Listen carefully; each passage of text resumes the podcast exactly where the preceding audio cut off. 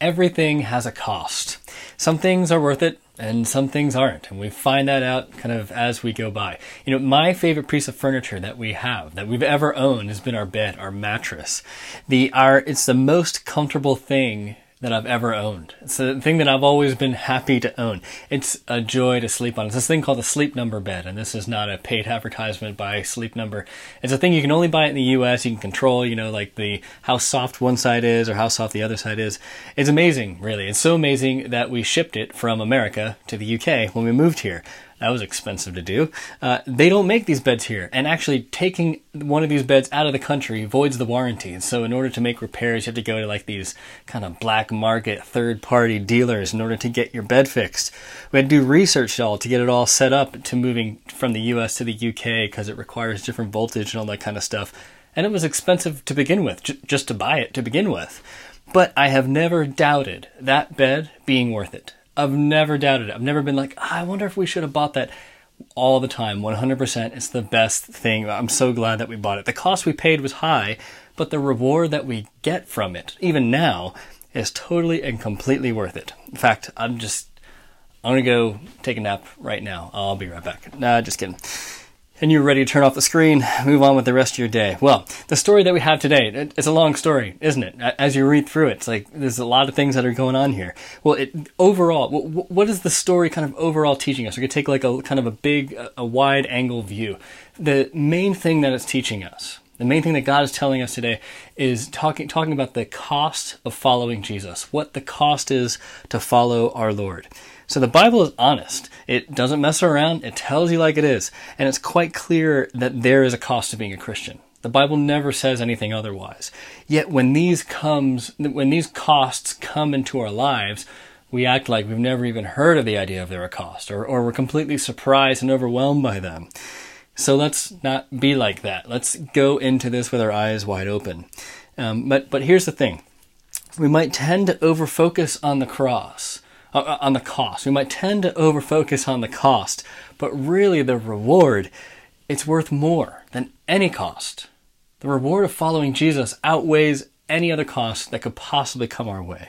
Getting to know Jesus, being part of his family, being on his mission, just getting to know him in your life, in your everyday kind of life, this is worth anything. This is worth anything we could possibly give.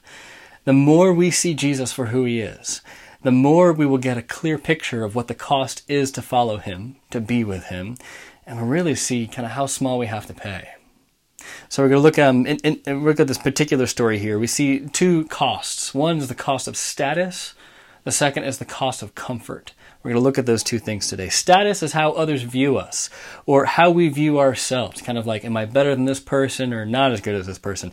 Comfort is what keeps the fears, the anxieties, the pain away we follow Paul as he follows Jesus. And it costs Paul his status in these stories, it costs Paul his comfort. Without Jesus, Paul would be finished, he'd be completely done for. Without Jesus, Paul would have a really small life that only chases after status or comfort. But Jesus not only rescues us from our small lives that focus on such small things like status or comfort, and he, what he does is he gives us something even better. He gives us himself and a product of being with Jesus, a product of getting Him, is Jesus' status, is Jesus' comfort, and nothing can ever take that away. So let's look at status first, and then we'll take look at take a look at comfort in a bit. So the cost of following Jesus is a loss of status. It is. That, that's what it is. What Jesus does is he protects us and he gives us all the status we could possibly want. So let's first look at that loss of status thing. Jesus is publicly, or, or Paul here is publicly reviled. He's unjustly arrested. He's shouted at. Mobs want to kill him. Seems like he's got the lowest status in the whole city right now. I mean, but what's his background? He's a Roman citizen. That counts for a lot. He came from the city of Tarsus. Tarsus is kind of like this cosmopolitan kind of place. He studied under studied under Gamaliel, who was a, a famous teacher. It'd be like someone went to go study under Tim Keller or you know some kind of like super famous Christian.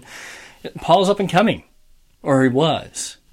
He was persecuting the way. He he was the the people who were Christians. He was overseeing their their deaths. Paul was doing the stuff that having status requires you to do.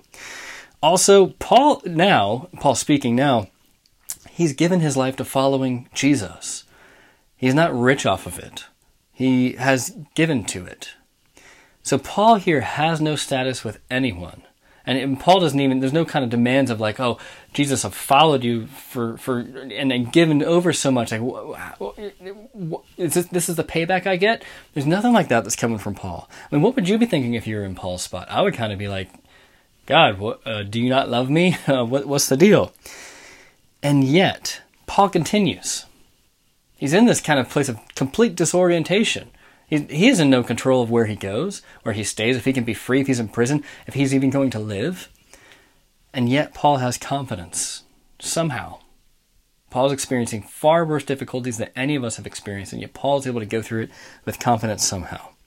We have many um, things that are happening to Paul here, but we don't have a whole lot of words that come from Paul. But when he does speak, Paul gives an account of his story, and Paul's story is about Jesus. That's what Paul's all about.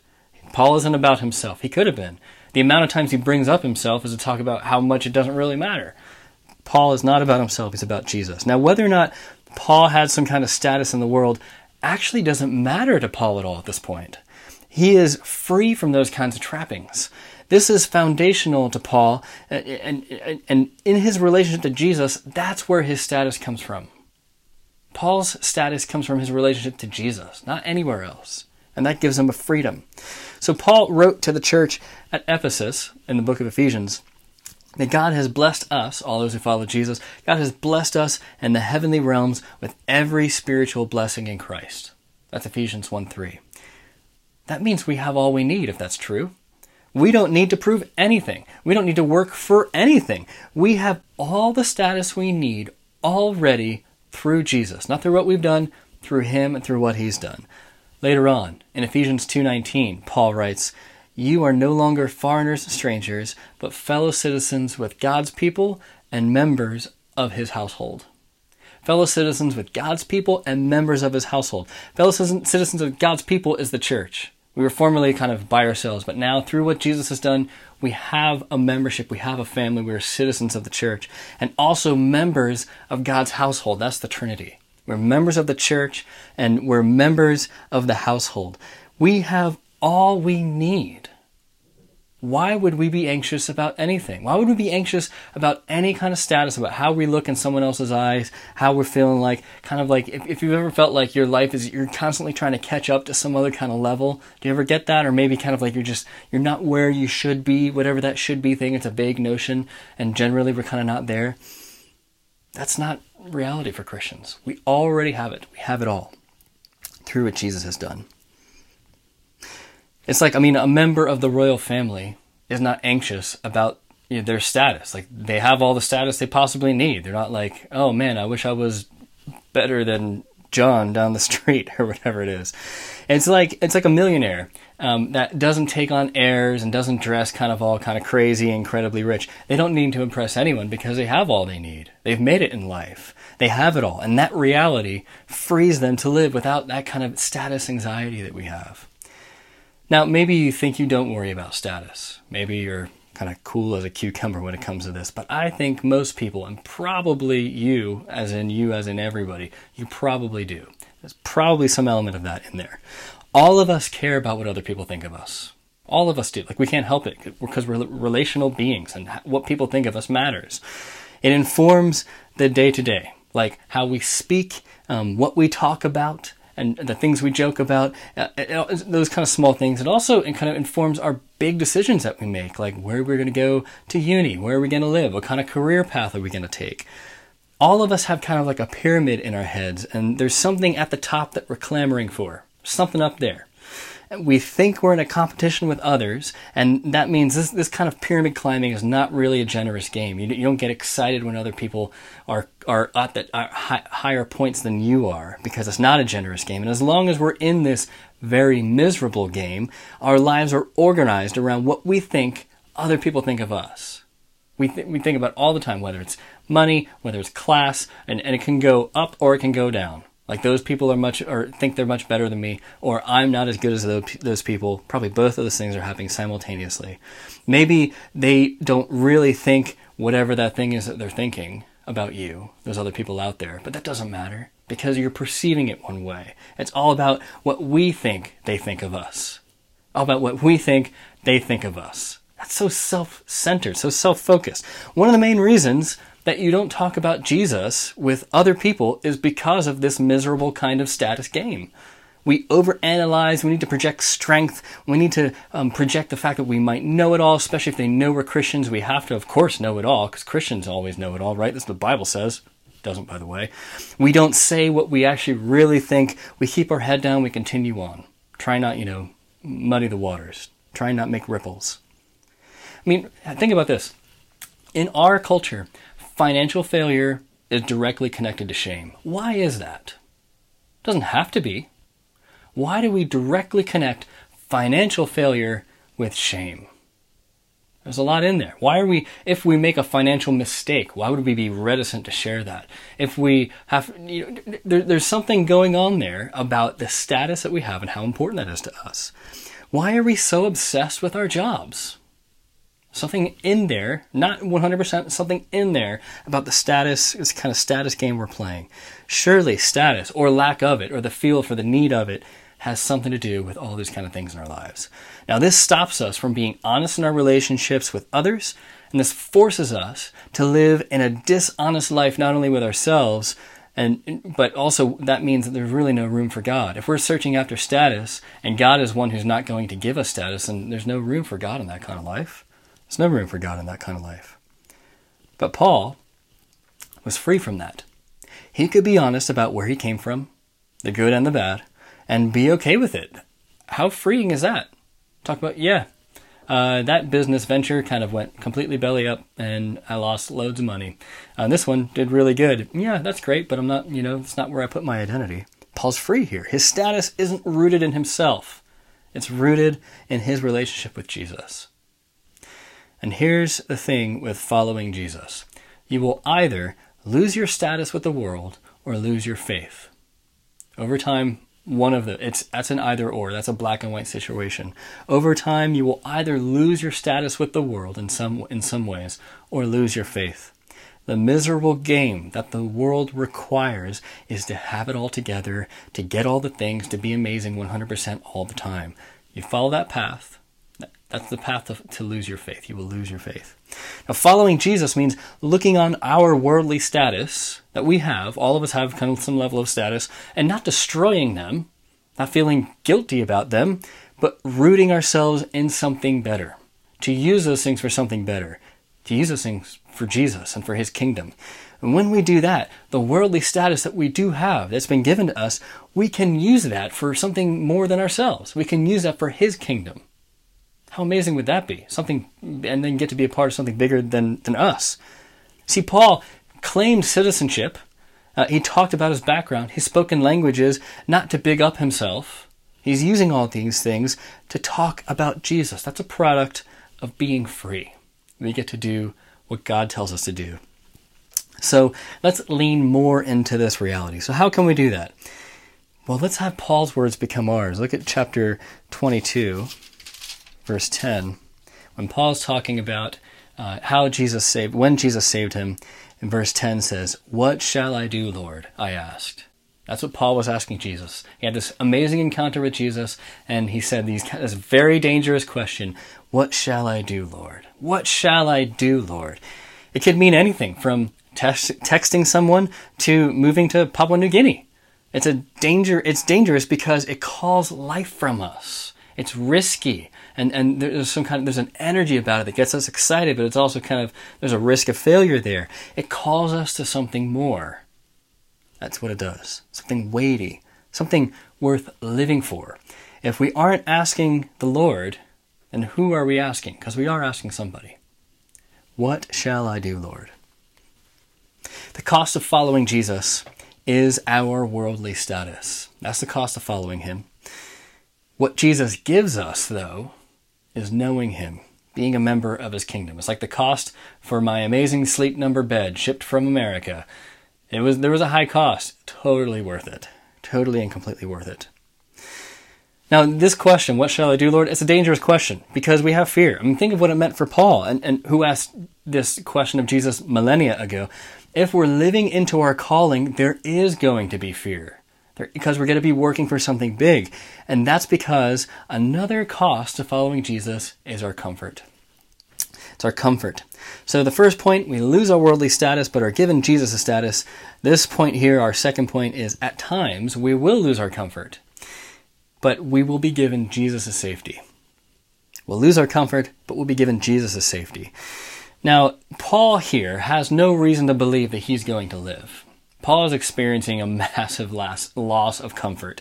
He's arrested. The whole city is uprising against him. People are trying to kill him many times. He's flogged, which is like no small thing to do. It's like a whip that rips like flesh off your back. It's a horrible thing. Um, there's a sham of religious trial. People are plotting to kill him. I've never had this happen to me before. If, if that's happened to you, if people ever plotted to kill you, I would love to hear that story. Please tell that to me. The plan these people made was to not eat until Paul was dead. That's dedication. They are dedicated to killing this guy. People are dedicated to everything but comfort for Paul. Paul does not get comfort here. Paul's unjustly attacked many times, and that's what it meant to follow Jesus. Then, that's what it means to follow Jesus today. There are people in our church who have been unjustly attacked, people who have done good and kind things for others, and the only repayment was an attack. I hate hearing those stories. They're sad, they're difficult, they're heart wrenching. But I know that this is going to be part of our story as Christians. We will lose our comfort, we will be unjustly attacked. Let's look at a few things of, of how Paul responds to this. So he fights for a defense in chapter 22. Um, but how does, how does he use that defense? He's actually not really defending himself. I mean, it sort of is, but he's and that would be completely legitimate, right? For him to defend himself. That's a just kind of thing to do. But he uses it for something it's like a good thing, use it for like an even better thing to be able to put the focus on Jesus in a way and talking to people that maybe would not have been able to hear it before. Paul was forced into areas where he did not have comfort, and here he willingly chooses to not have the comfort. He could have spent all the time on trying to win back his comfort, but he doesn't. He's working for something larger than his own comfort. Now, Paul then gets shuffled around a bit. He changes changes hands. His custody change hands. One just one unjust thing kind of rolls into another. In chapter 23, we find Paul in custody, um, and in verse 11 we read this: The following night, the Lord stood near Paul and said, "Take courage, as you have testified me about." Testified about me in Jerusalem, so you must also testify in Rome. This is Jesus himself standing near Paul and saying, Take courage. The Lord Himself, who through Him the entire world holds together, standing there right next to Paul, saying, Take courage. This is Jesus putting His courage into Paul. Like, encouraging someone is like, like putting courage into somebody. Paul wasn't this kind of like stoic, tough guy all the time that never had doubts or never had problems.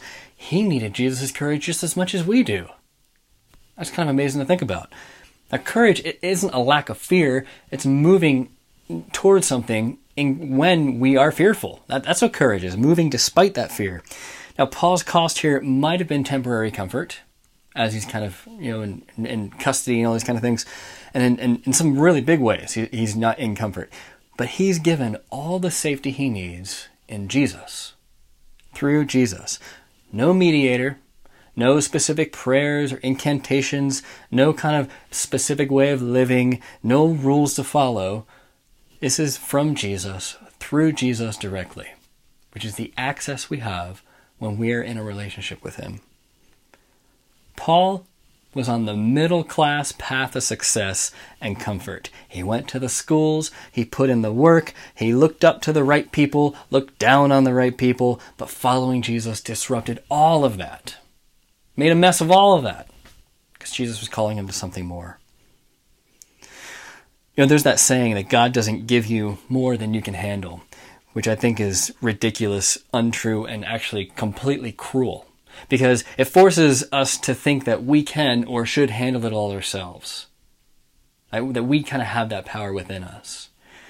If you've ever been in a difficult situation, like a really difficult one, it forces you to come to this truth. You cannot handle it. In fact, you can handle far less than you probably believe you can, even on a day to day kind of daily basis. And God all the time puts us in situations that we can't handle just so that we would recognize the fact that we can't handle it, so that we would depend on Him more and grow more closer to Him. See, God loves us so much, He doesn't want us to um, be focused on small, tiny things like comfort or, you know, success or status or all those kind of things. God wants to break that up because He wants to give us something more, something better. The more we fight against it, the less we're going to enjoy it. We want to enjoy our relationship with God.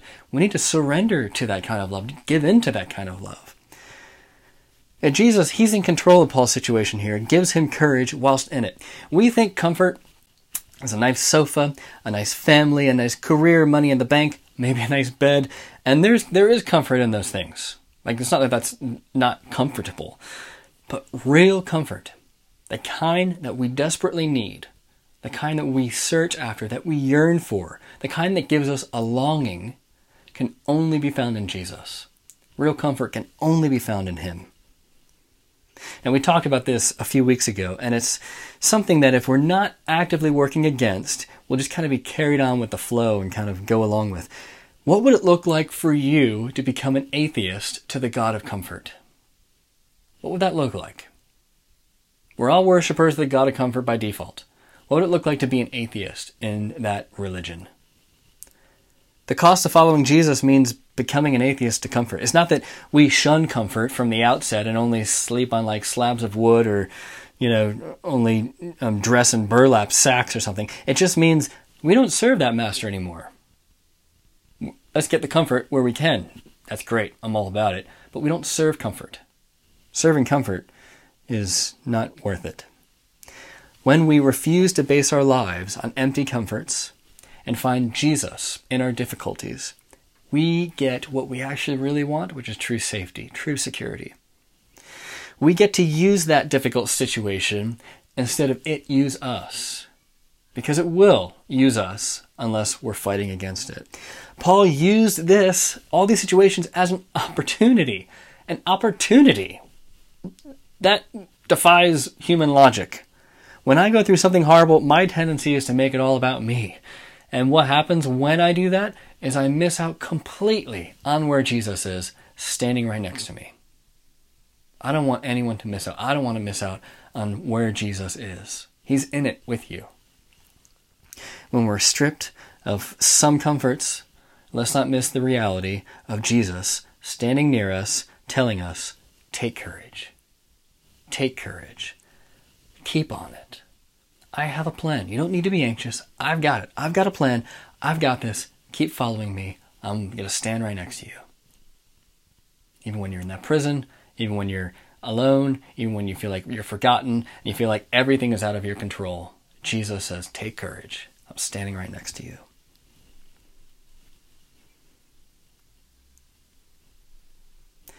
The cost of following Jesus will be our comfort. But what Jesus gives us is his safety. I mean, anything that's worth something has a cost. It's a great question to ask. Is it worth it? The cost of following Jesus will be our comfort. The cost of living in comfort will be missing out on Jesus. There's a cost both ways. What do we want to pay? Now, following Jesus has a cost, sure, but it is so worth so much more. We receive all his status. We receive all his safety. We endure our costs. The only way we can endure our costs is because Jesus endured his. That's the only way that we can endure ours because he endured his. On the cross, Jesus gave up everything. Not just small little things like here and there. Whatever cost we might have to pay to follow Jesus, it pales in comparison to the cost that Jesus made on the cross for us. It, it just doesn't count. Jesus has paid it all. And what happens on the cross is this Jesus gives up his status.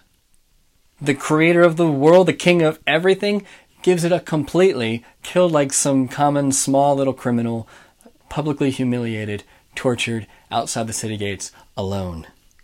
He gave up his comfort. Now, he, he did this because we can't help but live in those kind of small, miserable games, obsessed with small comforts. Jesus had to die to put all those lesser things in us to death. That's what it took. It took Jesus dying for that. And Jesus rescued us from that lesser life so that we get He Himself. And so when we follow Him, we get His status, we get His comfort, because we get Him. That's what we get. And He does not ask you to pay that back. He doesn't say, I'm going to give you my safety if you give up, you know, whatever the thing is. Jesus does not ask you to pay back what happened on the cross. You don't need to repeat that sacrifice. It's already done. It's been done. It's over. It is finished. Everything is paid in full. As we follow him, though, in that new life, that changes how we live. Slowly, yes, probably slower than we'd all like, right? Slowly walking in this new life. And when it's difficult, we don't get less of him. He's standing right there. Jesus is there, standing near you, not far off. Have you missed him?